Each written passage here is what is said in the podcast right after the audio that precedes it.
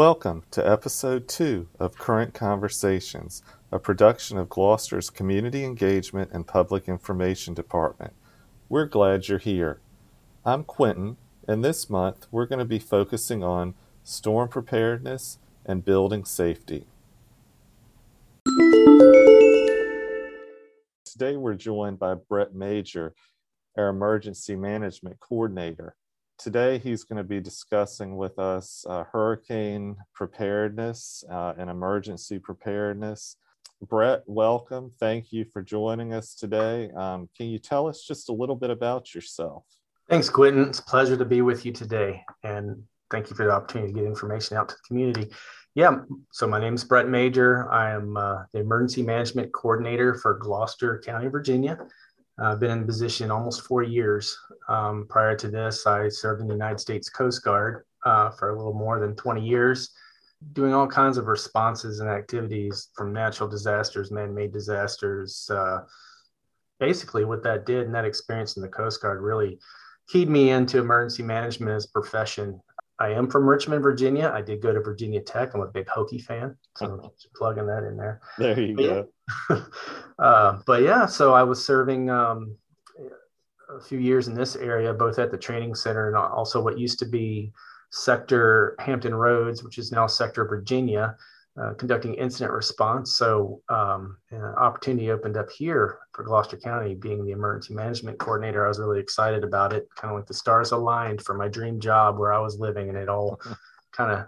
So I rolled the dice, I, and I was fortunate enough to get into this position where I'm at now. Well, we're we're grateful to have you, Brett, and and um, for those listening, I've had an opportunity on. Uh, several occasions to work closely with Brett and just so impressed with how uh, you know his calm demeanor uh, throughout situations that um, a lot of us may not be so calm uh, and just uh, hands-on approach to everything. We're, we're really really grateful to have you on the county team. Thanks, I appreciate that. Uh, absolutely. Um, today we just wanted to kind of hit on a few things on on what people can expect out of um, you know uh, this upcoming hurricane season. What what can we do to best prepare ourselves, um, and what uh, what does the county offer as far as um, uh, preparedness help in the wake of um, such uh, storms or any type of natural disaster? Um, so Brett, what what are they currently saying about uh, the 2021 season?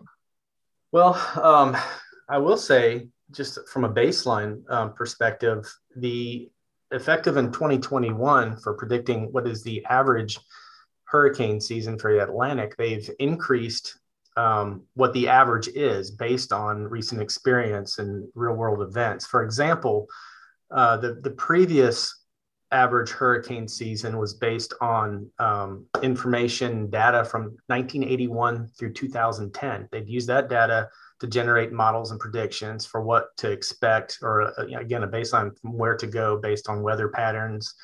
Uh, you hear about El Nino and La Nina and different things that influence stuff, but that was the baseline.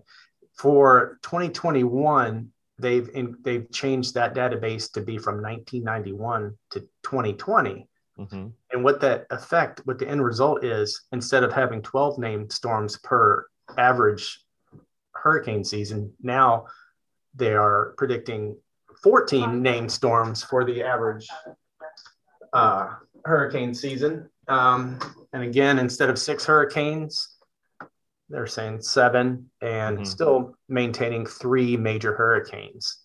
Okay those are the baseline predictions and you know mm-hmm. there's tools and interactions and coordination locally regionally and federally throughout the years. And especially here we have a strong partnership with the national weather service yes. out of wakefield. So what would you encourage residents? So what, what would like be the top three things that you would encourage residents to do um, in order to prepare uh, for the upcoming storm season? Sure. Well number one is have a plan all right. Mm-hmm. Know what you're going to do. Um, that plan is everything from having resources with you, like emergency kits to be ready uh, to be without power and utilities potentially for at least three days. Okay. Things like non perishable foods, can openers, first aid, medicine. Um, and prescription information in case you know you're helping out loved ones or people are helping you out you got you need to make sure you have typical things like flashlights extra batteries uh, toothbrushes all those types of things that are um, to keep you going but also prepare for your pets. Absolutely. Have a plan for them as well. Mm-hmm. um, also that plan uh, you think about your loved ones people that you care for. Think about your neighbors. The biggest mm-hmm. impact that people in residents can have is locally within their community um, and their in, within their smaller parts of their community like their people down their street uh, neighbors looking out for each other. And that's really that's key. And that's part of having that plan. Uh, absolutely. I also think knowing what to do understanding that there could be depending on where you live know if you are in a zone that is potentially inundated by floodwaters in the event of a hurricane, are you in an evacuation zone? All of that information um, is clearly depicted on a on a map on the emergency management website. Correct? Yes, you, okay. the, the, link is there. The Know Your Zone campaign. You can easily use your search engine to type in know your zone mm-hmm. for Virginia. And you can even type your address into that to know what type of evacuation zone, if you are in one, what are you in? Great. And, and then when a storm is threatening mm-hmm. the area, um, when you hear the call for an evacuation, you know, and part of your plan is you know where to go. We will, in the event of a potential impact, open up shelters, but really, we really uh, promote having a separate plan ahead of time because the shelters can only handle so many people in today's COVID environment. Exactly. Um, those it's even more restrictive. So sure, sure. Plan ahead. Know where you're going to go if you need to evacuate. You know, your department uh, works around the clock throughout the year planning for uh, you know the potential disaster of, of any kind that may come our way and you know the county takes proactive steps in um, ensuring that the the citizens as a whole are, are, protected as much as possible. And and one of those um, ways that that residents can be um, protected is through the code red notification system, uh, and that goes into effect not only just for uh, hurricane related information, but also when we have other types of severe weather or other types of emergencies. Um, can you tell us just a little bit about how that system works? Sure. Code Red is one of many systems that are out there for emergency notification. Go to our emergency management website and click the link if you're not signed up already. But yes, like you said, it'll alert you to all kinds of emergencies. Another way that that is used, that Code Red is used to also let you know from a general notification perspective, say maybe a street's going to be closed down because of a parade and it's going to mm-hmm. affect your traffic. There's there's a lot of uses beyond just emergency management. We you know it will narrow down to pretty much your address or your street if you uh, if you need to know that something's going on. Uh, it won't impact you know the whole county necessarily, but if a severe thunderstorm or a tornado is headed directly in your portion of the, the county, uh, the system will only call and alert you um, to that specific narrowed down area. I think that's a good point, Quentin, because like you said, it is based on address. And if you're in the southern part of the county and there's a severe storm in the northern part of the county, you're not going to get that notification most likely because sure. it's not going to affect you. But if it is something that is predicted and it's the system is directly um, linked to National Weather Service products. And, you know, okay. if it's coming in your neighborhood, you're going to find out about it. And you can opt out of it at any time. That's so. correct. Thanks again, Brett. We appreciate all that you do and thank you for keeping us safe. Well, thank you. And if there's ever anybody has any questions whatsoever, we love to get phone calls and and uh, engage in the community and the businesses and all the nonprofits. I mean, we we could we don't do this alone. We're a small office, but we we we rely heavily on our partnerships within the community and also our volunteers. So if you'd like to help out in any way, uh, be a CERT volunteer, for example, please contact our office. Be sure to stay tuned because up next, we're going to be talking about building safety with Paul Cole, our building inspector, and Bill Ritter with the Building Inspection Office. Thank you both for being with us today. Mr. Cole, if you wouldn't mind starting out just uh, telling us a little bit about your background and, and your role here with the county. Okay, uh, my background is construction. I've been with Gloucester County um, 14 years on and off. Well, it sounds like we're in good hands. Uh, Bill, how about you? Uh, I have a similar background, but mine's mostly in uh, code enforcement. Um, I started out with uh, 12 years in hospital facilities. Then I moved into inspections. Okay. okay. I've been in inspections now for about 20 years and uh, in about three or four different localities. So, quite a few years of experience combined between you two gentlemen. We're very fortunate. Tell us just a little bit about Building Safety Month and why it's so important so, if I may start, Quentin, I would just like to go what is the building code? Mm-hmm. The building code is a state law. Its purpose is to protect the health, safety, and welfare of the residents of the Commonwealth of Virginia. Again, its purpose is health, safety, welfare, energy conservation, water conservation, including provisions for overcrowding to create barrier free buildings and structures for a physically handicapped and aged population. Okay.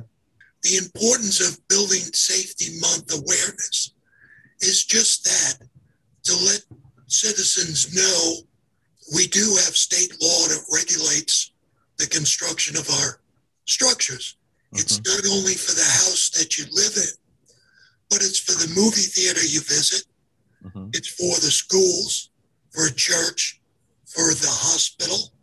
So it's a safety factor for construction being built to accommodate uh, citizens in a safe, healthy manner. And I, I understand too that um, if any citizen or, or builder has any um, you know question or, or needs you know somebody to come out and help, uh, your office is more than willing to come out and consult. Um, is that correct?